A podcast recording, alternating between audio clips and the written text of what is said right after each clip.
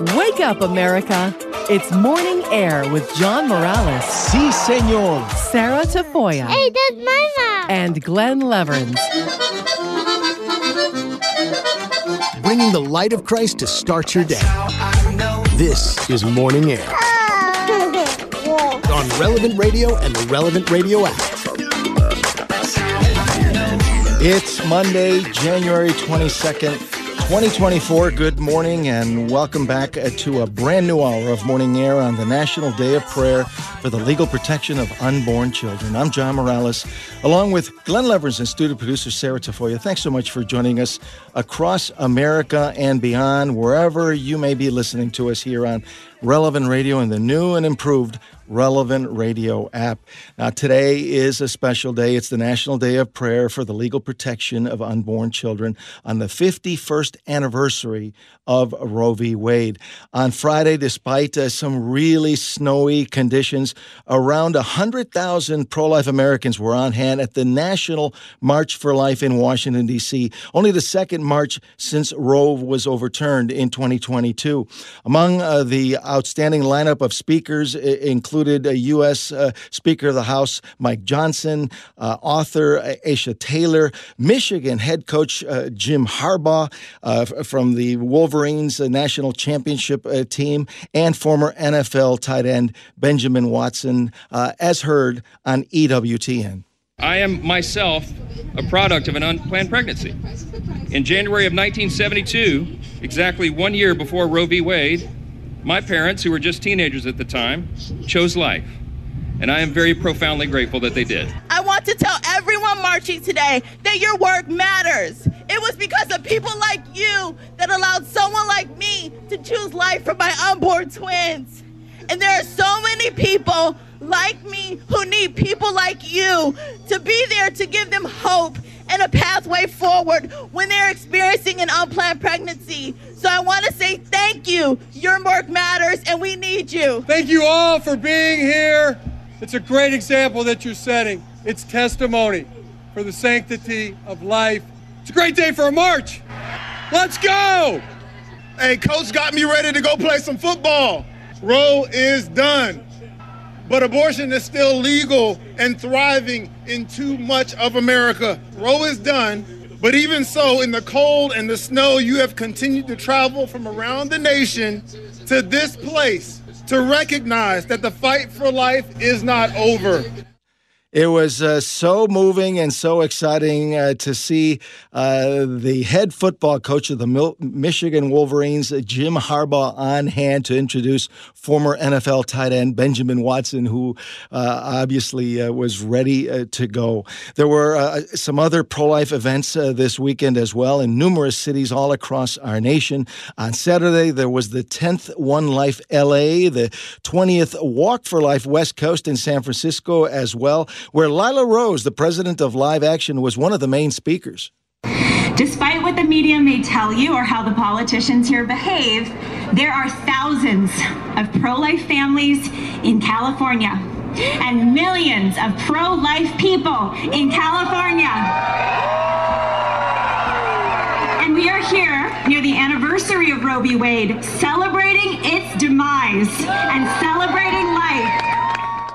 And uh, today at noon is the annual MCCL March for Life in St. Paul, Minnesota, something that our own Glenn Leverins is very familiar with uh, over the years. And there's other marches going on in Indiana and Kentucky as well.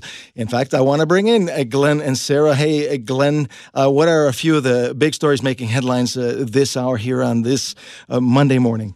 Well, we keep an eye on politics for you as uh, laws do affect the life issue, of course. And uh, big news in politics over the weekend Ron DeSantis has dropped out of the GOP contest. At one point, he was seen as a favorite uh, before it was uh, certain that uh, President Trump uh, would run again. And Mr. DeSantis threw all his eggs in the Iowa basket, finishing a distant second there and was polling a distant third in New Hampshire, dropped out and immediately endorsed uh, Mr. Trump. So now really the race comes down to, to two major candidates on the GOP side, former President Trump and former UN ambassador under President Trump, Nikki Haley. And that's uh, what uh, she was uh, uh wishing for a, a two person race. Uh, Governor DeSantis, uh, who is a, a, very devout Catholic and he's very pro life, the Florida governor announced his decision to drop out of the, the race. He did it on social media with a video on X, formerly known as Twitter, uh, yesterday afternoon.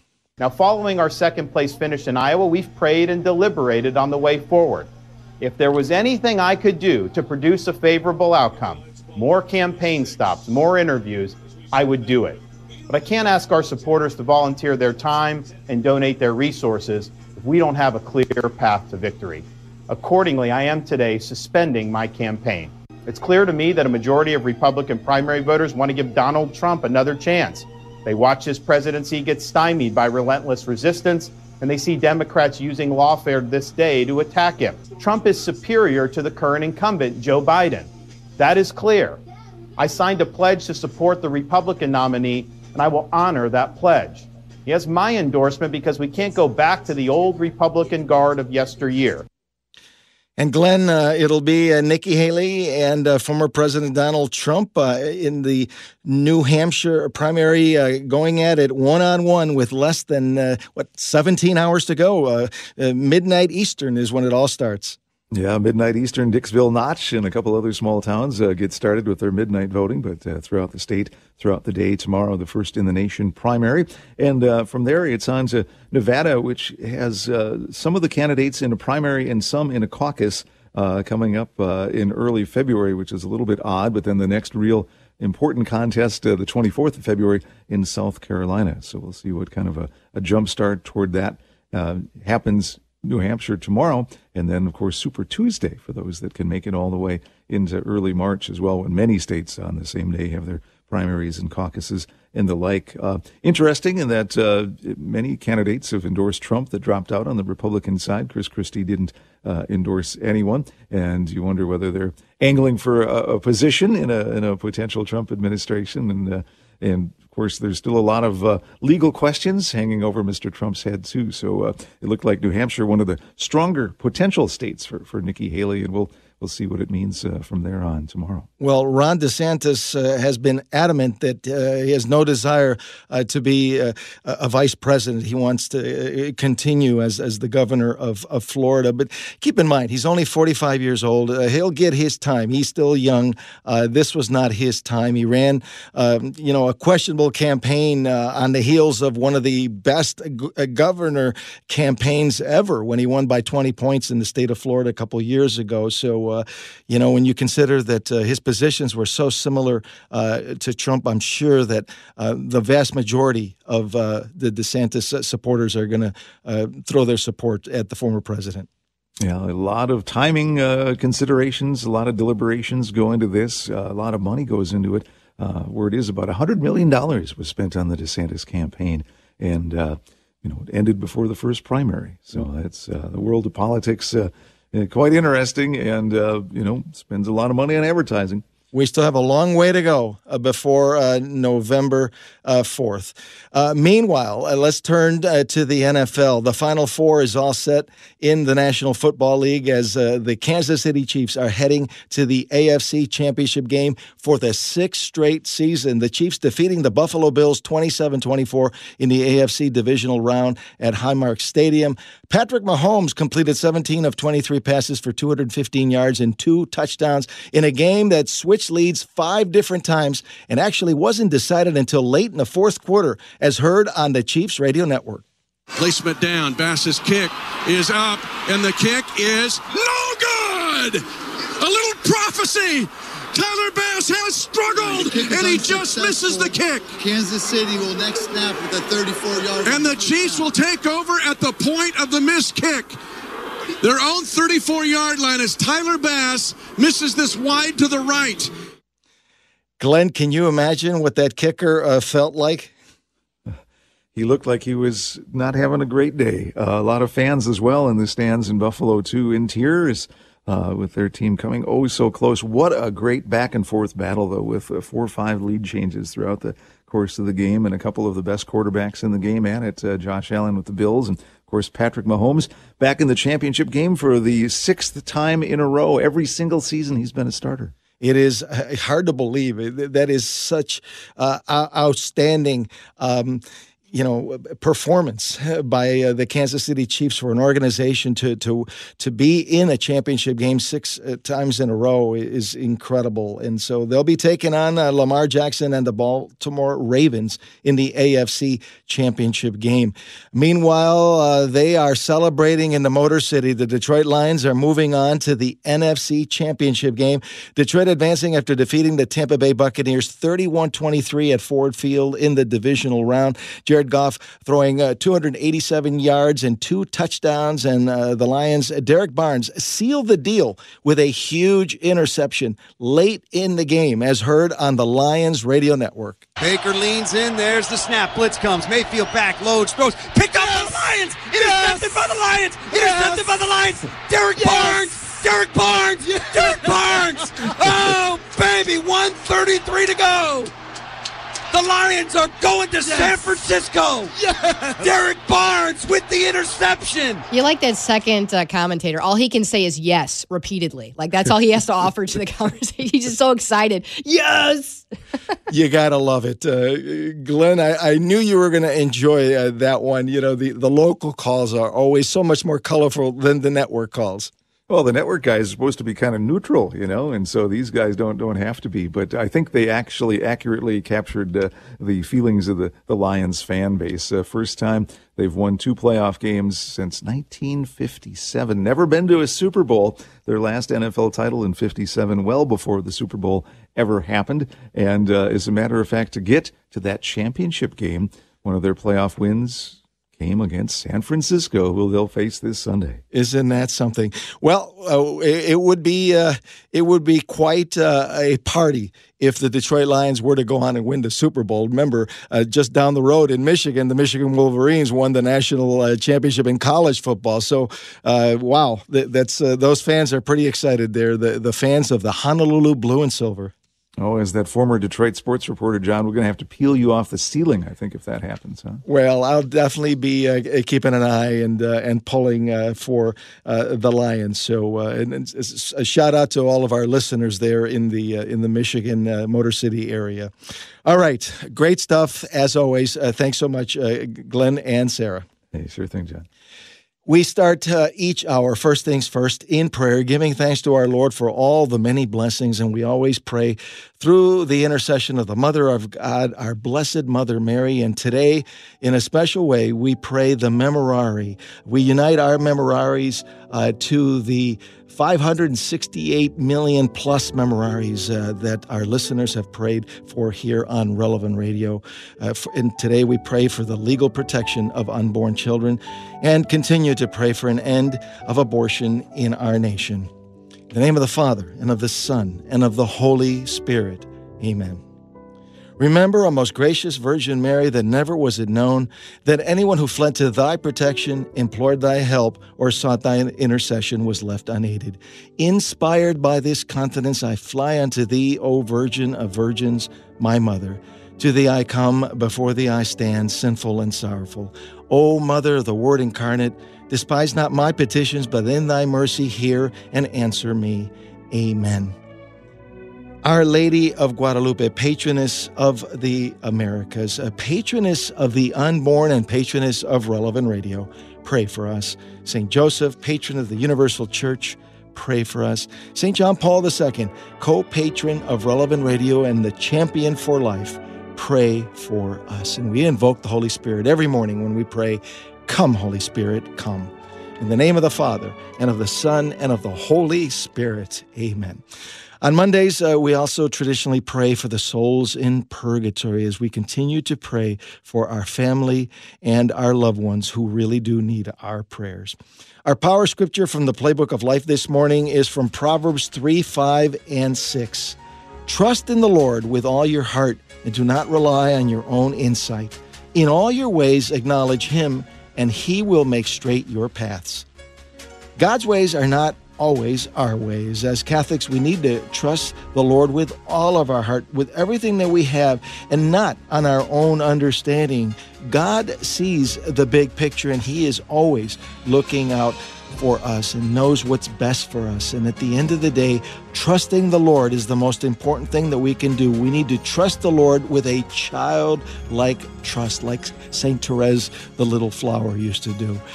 That is exactly the point of the Divine Mercy devotion. And that's why we pray with great confidence every day, along with uh, Drew and Maggie in the afternoon. Jesus, I trust in you. We need to take a short break. Uh, when we come back, our spiritual director, uh, the baseball priest, Father Burke Masters, will be with us to continue his Be Formed series as uh, we uh, continue to talk about the Eucharist is communion. So stay with us as this Monday edition of Morning Air rolls on here on Relevant Radio and the Relevant Radio app.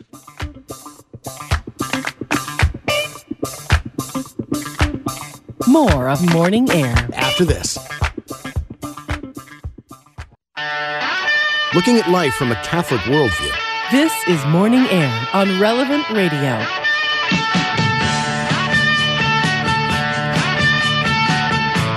And welcome back to Morning Air on the National Day of Prayer for the Legal Protection of Unborn Children. I'm John Morales along with Glenn and Sarah. Thanks so much uh, for tuning in here on Relevant Radio and the new Relevant Radio app. As always, you can send us an email directly. Uh, it's morningair at relevantradio.com. You can find us on uh, social media on X, formerly uh, Twitter, our handle at Morning Air Show, as well as on Facebook. And our toll free line, if you want to be part of the program, 888 914 9149. 888 914 9149, sponsored by the Catholic Order of Foresters. Now, this morning we're going to continue uh, with the Be Formed series and our conversation on how the Eucharist is communion based on the 2003 encyclical of Pope St. John Paul II. Joining us live is our spiritual director, Father Burke Masters, the pastor of St. Isaac Jogues Parish in Hinsdale, Illinois. Uh, Father Burke is the author of his new book, A Grand Slam for God, uh, A Journey from Baseball to Catholic Priest. Uh, he's uh, the Chicago Cubs Catholic chaplain known as the baseball priest, and of course, a long-time morning air contributor. Good morning, Father Burke. Thanks so much uh, for uh, joining us. It's so good to be with you this morning. Good morning, John. Always great to be with you and, and your listeners on, on Monday morning. For sure. Before we uh, continue with our discussion on the Eucharist, I'd love to get uh, your uh, spiritual perspective as, as a Catholic priest on uh, today's uh, National Day of Prayer for the Protection of the Unborn. Yeah, it's such an important day. I, I share, I do a little five minute uh, YouTube video each day on the scriptures and, and what's going on in the church. And I talk about today that you know, I was raised in a, a, pro choice family. And I think my parents are wonderful, but I think it was more out of ignorance than anything. And I think the more I studied and the more I started to, to pray about, wow, the, the gift of life and life has to begin at conception. And, you know, as somebody who was pro choice, I thought, boy, I'm so grateful that my parents chose life. so it, it's it's such a gift. The and and the basis of all Catholic teaching is you know the the dignity of every human life that begins at conception by the grace of God, and that undergirds everything that we teach from you know uh, being pro-life to you know capital punishment and, and different things like that and now being a priest for 21 years it, it is the foundation of you know, so much of what we believe in as Catholics. So even though Roe versus Wade was overturned, we see many states, you know, re- really kind of ratcheting up their their pro-choice um, agenda, and we still have to pray that that all life is respected from conception, conception and natural death. And Father Burke, uh, on this day of prayer for the legal protection of unborn children, uh, we have to remember the 65 6.5 million unborn babies that have perished uh, from abortion uh, since Roe v. Wade. It's a staggering number that nobody can, can, wrap their mind around. It is hard to even fathom that number. And you hear so many stories of people who, you know, their parents almost chose abortion or it was recommended that they choose abortion, and you see what they've contributed to society and the value of, of each human life. And you think, gosh, what could have been had those 65 million been born, you know? So it's a day of great prayer and, um, you know, just this respect for all that God has created. Well, uh, our hero, Pope St. John Paul II, uh, was uh, the, the, Pope of life. Uh, he was such a promoter of the sanctity of life, but he also promoted uh, the Holy Eucharist uh, in such a special way. In fact, that's the, the topic of our continued discussion here this morning on the Eucharist is communion. can you give us a brief recap of what we chatted about last week? Sure. Uh, he's my favorite saint as well. He's probably one of the big reasons why I'm a priest, as well as the Eucharist. And and so uh, last week we talked about the uh, how the Vatican II talked about the Church's communion, and really Jesus's mission was to bring us back into one. So the devil, uh, Greek diabolein, means to scatter. So you see it in Scripture, but we also see it in our own lives how when there's scattering and division, the evil one's probably at play. When you see union, community, bringing back together, uh, you know, the Lord, the Holy Spirit is active. It's really what Scripture is all about. You have the, the scattering of the 12 tribes of Israel in the Old Testament, and then Jesus chooses 12 apostles to bring back uh, the scattered churches, the scattered people of God back together into one. And we even hear it in Jesus' prayer to the Father, where he says, You know, Father, just as you and I are one, may they be one in us. And so, one of the greatest gifts that God has given us is the Eucharist as communion, the sense of being in union with God and also in, in union with, with one another. And uh, I think it's uh, it's so fitting that we be talking about uh, you know in union and unity in this week of uh, Christian uh, prayer uh, for unity among all all Christians, which culminates with the the conversion of Saint Paul coming up on Thursday. Yeah, and, and, that's why you know going to mass is so important. I always say that you know watching mass on TV, you know, as we a lot of people did during COVID is better than nothing, but it's nowhere near what it's like to be together, to pray together as a community, and to receive Jesus in the Eucharist, which is the ultimate uh, sign of union with God and one another. Well, I, I think it's it's it's so uh, fitting that we're we're talking about the, the Eucharist is communion, uh, as uh, you can't talk enough about the Eucharist to, to get us ready uh, for uh, this summer and the, the Eucharistic Congress going on in Indianapolis uh, in the home of the Colts, and just this whole period of Eucharistic revival that the bishops have called for. Yes, I know. I know our parish is just a microcosm of of the nation, but you know, we have a prayer after communion uh, that is is on the Eucharist, the, the, gift of the Eucharist. I know we've we have an annual um, Eucharistic procession between our parish and another local parish. Um, everything that we're doing is is helping people see the gift that the Lord has given us in the Eucharist, and I think the bishops have been so wise because if if we truly understand who it is that we're receiving in the Eucharist, and the power and the graces of the Eucharist, people would be, you know, you know, filling our churches at record levels. You know, we, we talk about football and we see the fans going crazy at these playoff games, and they're probably, you know, in the parking lot hours before the game, uh, you know, preparing. Wouldn't it be something if we did that for God, and we, you know, showed up early for church to pray, and we we celebrated and we sang and we receive the gift of the Eucharist uh, in a way that you know is just celebrating and and, and worshiping God. That's uh, that's what's going to bring us true joy. Maybe our, our favorite football team lost yesterday, or mine lost last week, but it's just a game. But the Lord is life, as St. Paul says. To me, life is Christ and death is gain. He focused everything around the Lord and that would be my encouragement for all our listeners is to say each day, how am I centering uh, my day around God? Not trying to fit God in whenever it's convenient, but can I make Mass this morning? When am I going to pray, you know, my personal prayer, maybe the rosary? Some people pray the Liturgy the Hours. How am I going to make Jesus and the Eucharist a, a critical and central part of, uh, of every day? Father Burke, um, let's talk about uh, how uh, communion has both an invisible and a visible uh, dimension. Can, can, you share with us uh, uh, that teaching? Yeah, this is something that uh, I, I, enjoyed reading from St. John Paul II. So the invisible dimension, he says, is is this life of grace. You know, we we can't see or touch grace, but we know it's there, and says only by God's grace can we have communion with Him and with one another.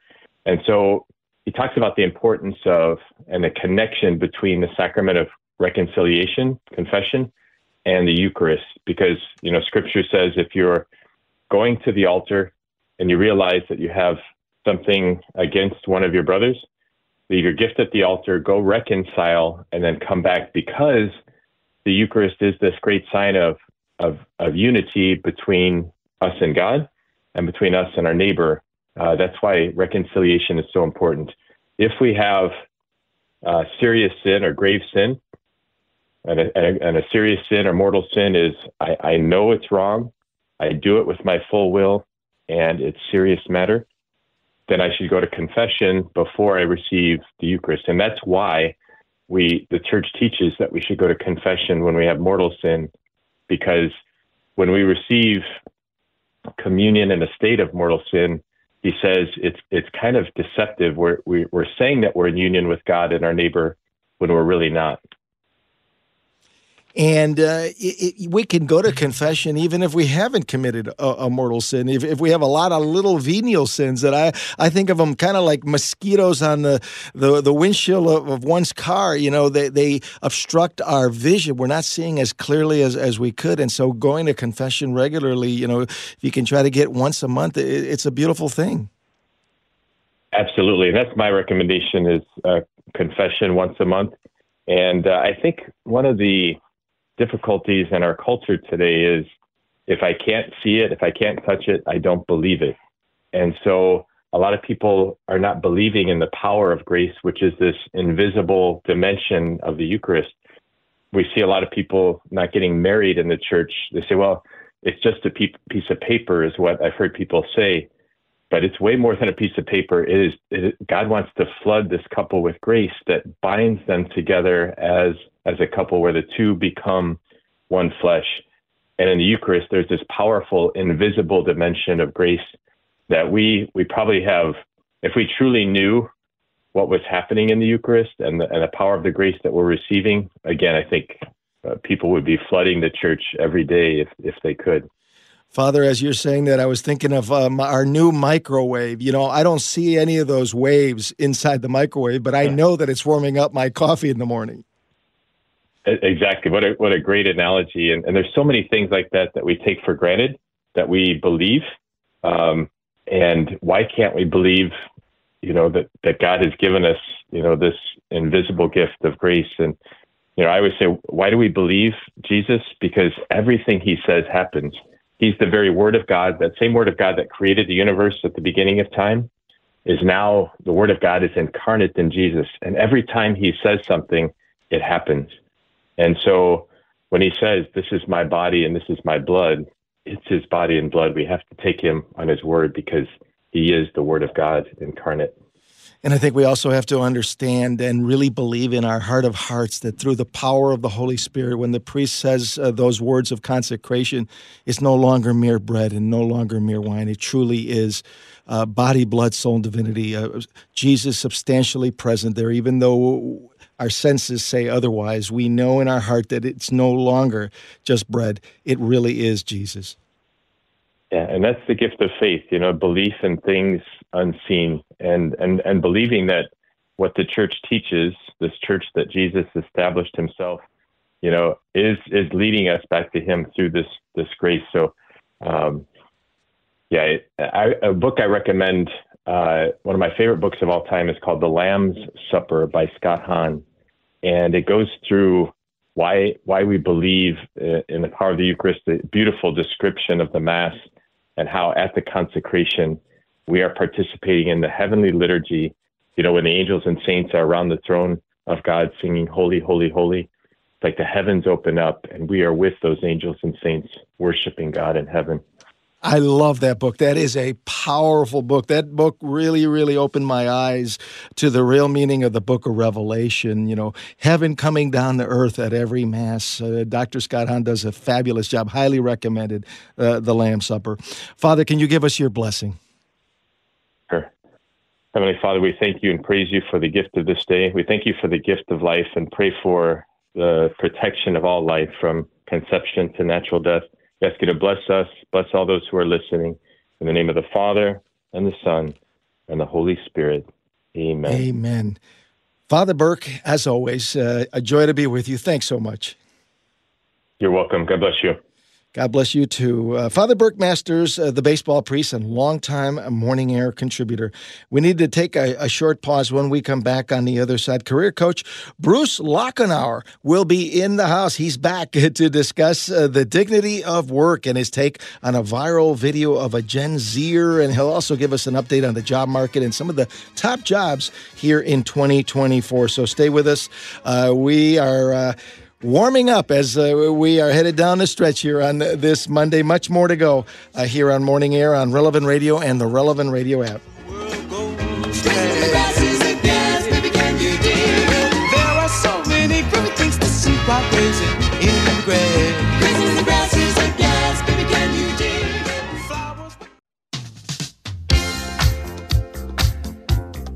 Your home for faith, fun, and news in the morning. It's Morning Air with John Morales, Sarah Tafoya, and Glenn Leverett. Jump into the conversation. Call 888 914 9149.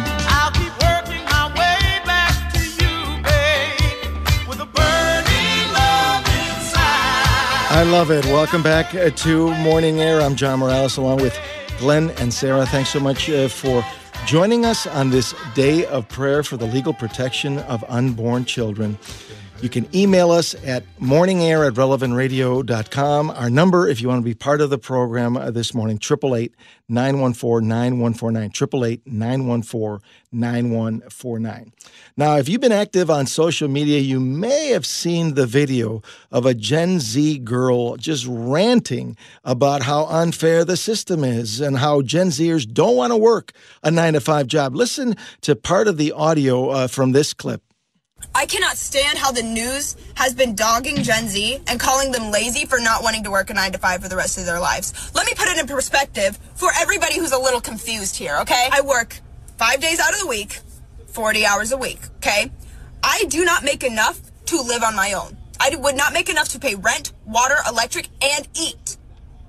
All by myself. I would not be capable of doing that. 20 years ago, when you were getting started, you could live on your own. You can sit here and you can call Gen Z lazy all you want, but I've been working my tail end off just to barely make it by. And respectfully, I don't want to do that for the rest of my life. I don't want to work my tail end off, wasting all of my life working just to barely be able to pay my bills. And that is what you created, not Gen Z. We're just here getting started. You've been doing it for the last 20 years. You tell me how it got ruined. Wow. This uh, Gen Z girl really, really was passionate about what she felt.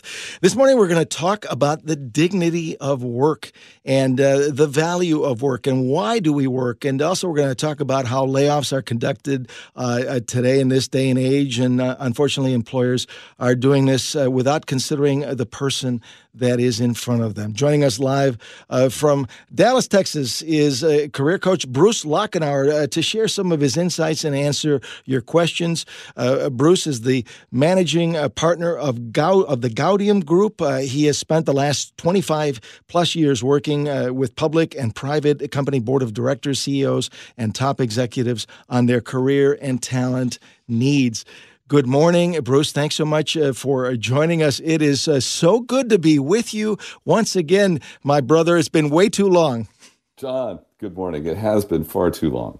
Happy to be back. Hey, I know that you have been uh, super busy uh, with your new uh, firm, uh, with the Gaudium Group. I, I love the name, Gaudium Group.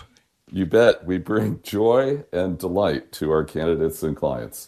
Probably inspired by uh, uh, Pope St. John Paul II's uh, wonderful encyclical. You bet. You bet. You I, bet. Fantastic.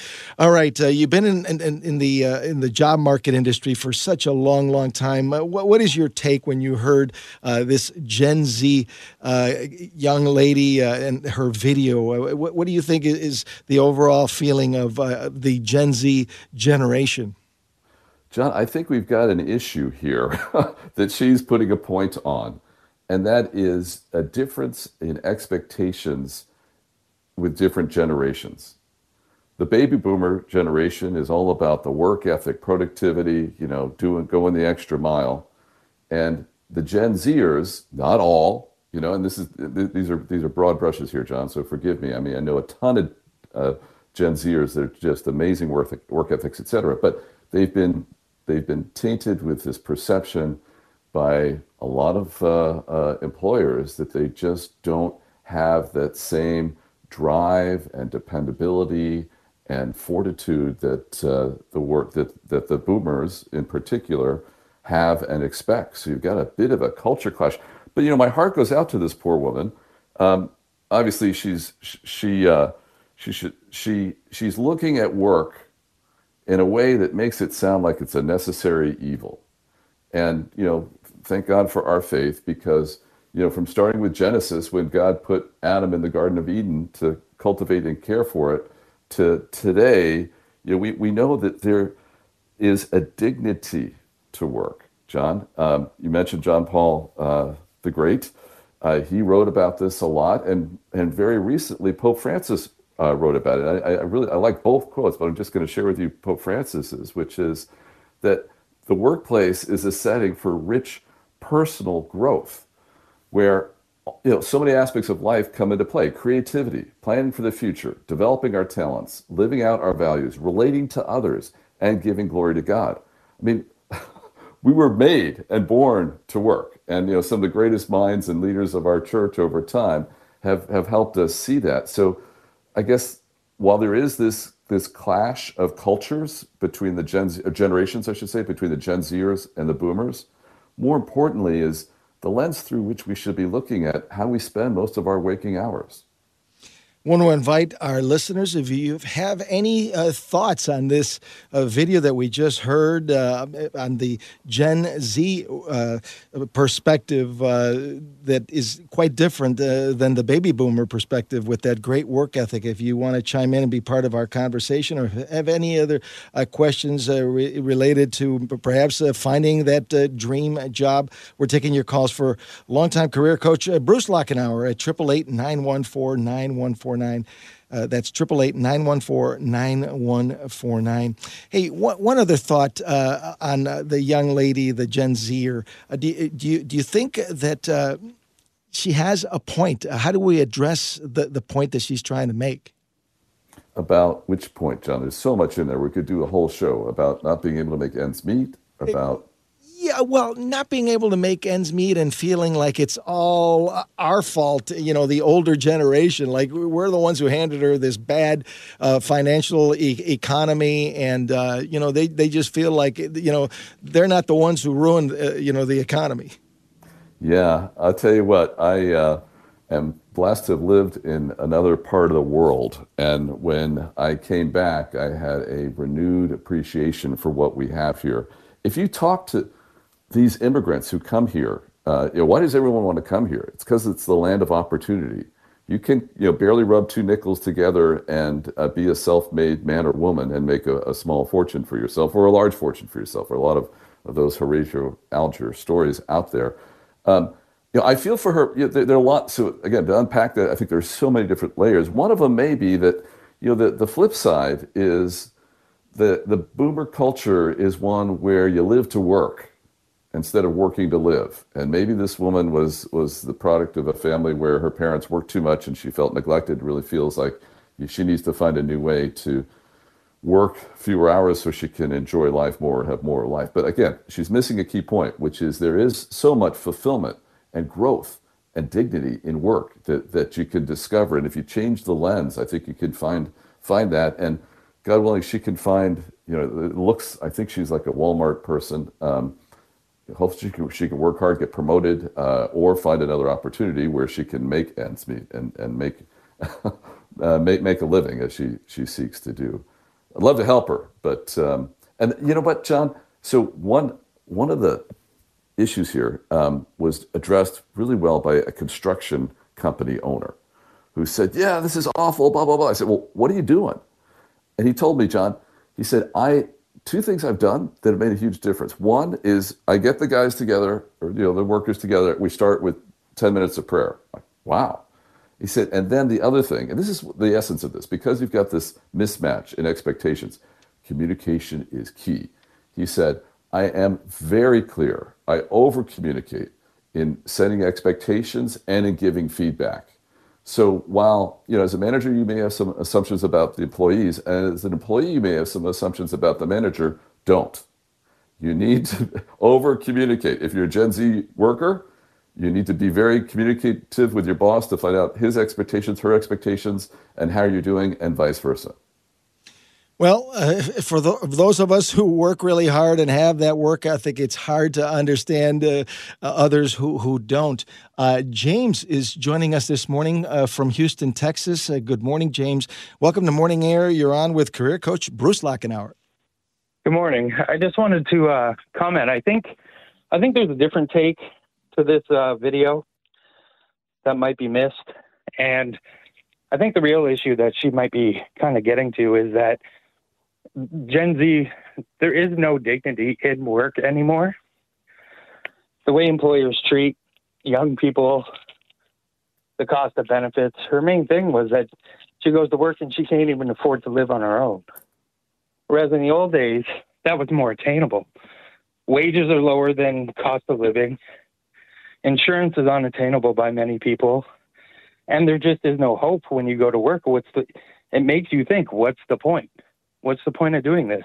So I think there's a massive desperation and need of hope in the workplace itself.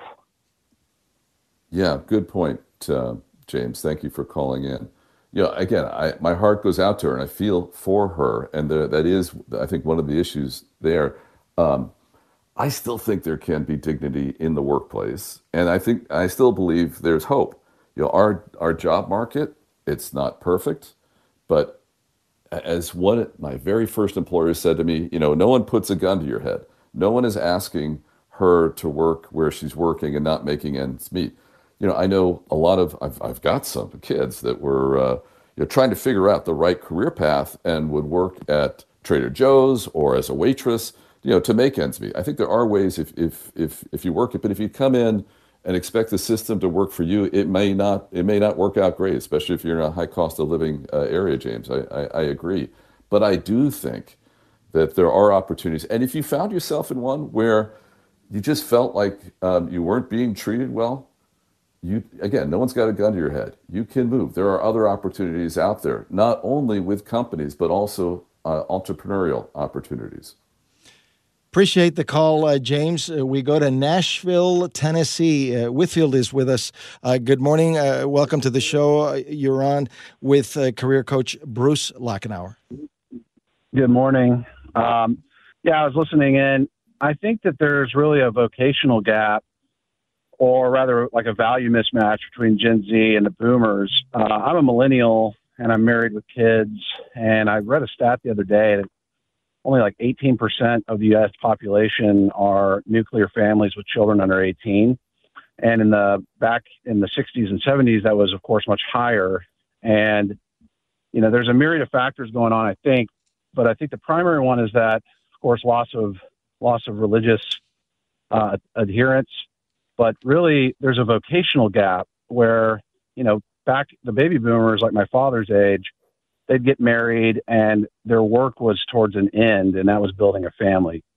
And now that we don't have that sensibility anymore, I think that that's going away, as, uh, as well as people being exposed to a lot of occasions of envy on the internet.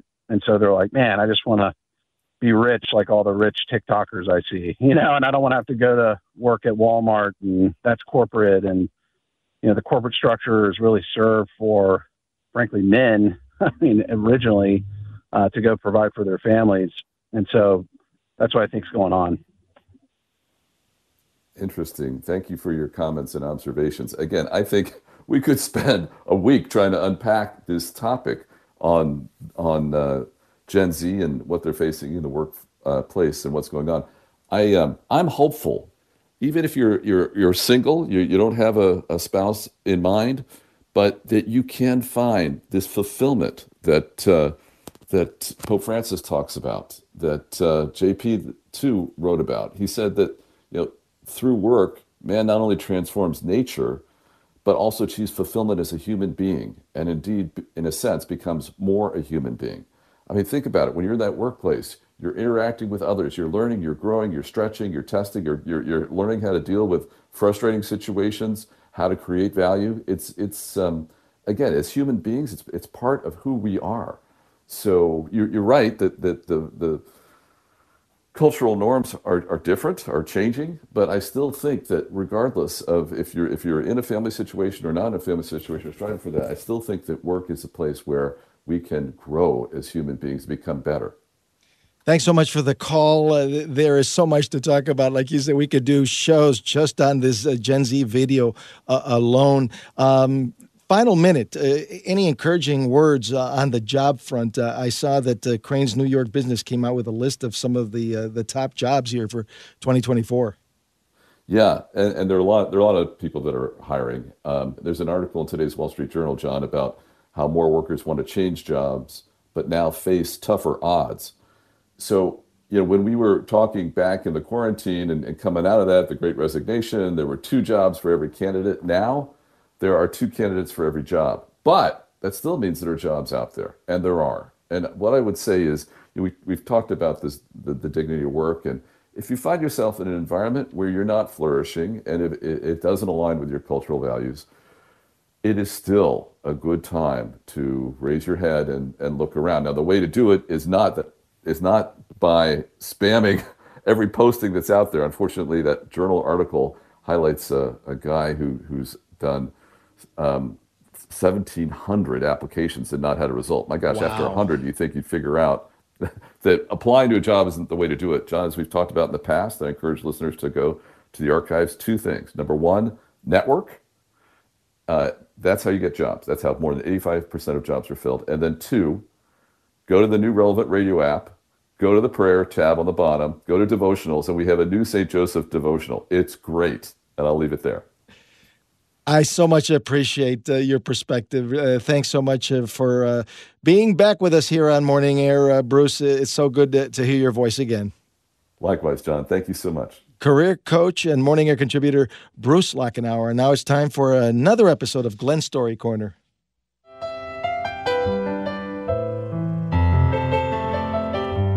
Our story today is called The Price Was Paid. During the years when slavery was legal in the United States, a gentleman happened upon a slave bidding in a crowded street. The man paused to observe the activities. As he watched from the edge of the crowd, he saw one slave after another led to a platform, their arms and legs shackled with ropes as if they were animals. Displayed before the jeering crowd, they were auctioned off one by one. Some onlookers would, quote, inspect the merchandise, grabbing disrespectfully at the women, examining the muscular arms of the men. The gentleman studied the group of slaves waiting nearby. He paused when he saw a young girl standing at the back. Her eyes were filled with fear. She looked so frightened. He hesitated for a moment and then disappeared briefly. When he returned, the auctioneer was about to start the bidding for the young girl that he'd noticed beforehand. As the auctioneer opened the bidding, the gentleman shouted out a bid that was twice the amount of any other selling price offered that day. There was silence for an instant. Then the gavel fell as sold to the gentleman was heard. The gentleman stepped forward, making his way through the crowd. He waited at the bottom of the steps as the young girl was led down to her new owner. The rope which bound her was handed to the man, who accepted it without saying anything. The young girl stared at the ground. Suddenly, she looked up and spit in his face. Silently, he reached for a handkerchief and wiped the spittle from his face. He smiled gently at the young girl and said, Follow me. She followed him reluctantly. As they reached the edge of the crowd, he continued to a nearby area where each deal was closed legally. When the slave was set free, legal documents were necessary. The gentleman paid the purchase price and signed the necessary documents. When the transaction was complete, he turned to the young girl and presented the documents to her. Startled, she looked at him with uncertainty. Her narrowed eyes asked, What are you doing? The gentleman responded to her questioning look. He said, Here, take these papers. I bought you to make you free.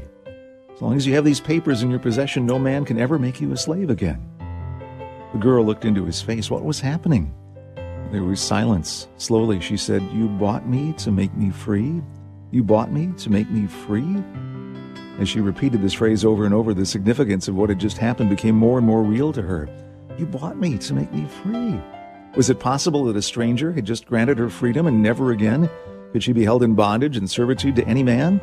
As she began to grasp the significance of the documents which she now held in her hand, she fell to her knees and wept at the gentleman's feet. Through her tears of joy and gratitude, she said, You bought me to make me free. I'll serve you forever. 1 Corinthians 6:20 For you were bought with a price. Therefore glorify God in your body and in your spirit, which are God's. Thanks so much, uh, Glenn. Today, pray in a special way for the legal protection of the unborn. I'm John Morales for the entire team. Uh, thanks so much for joining us. We'll see you tomorrow. America, defend life.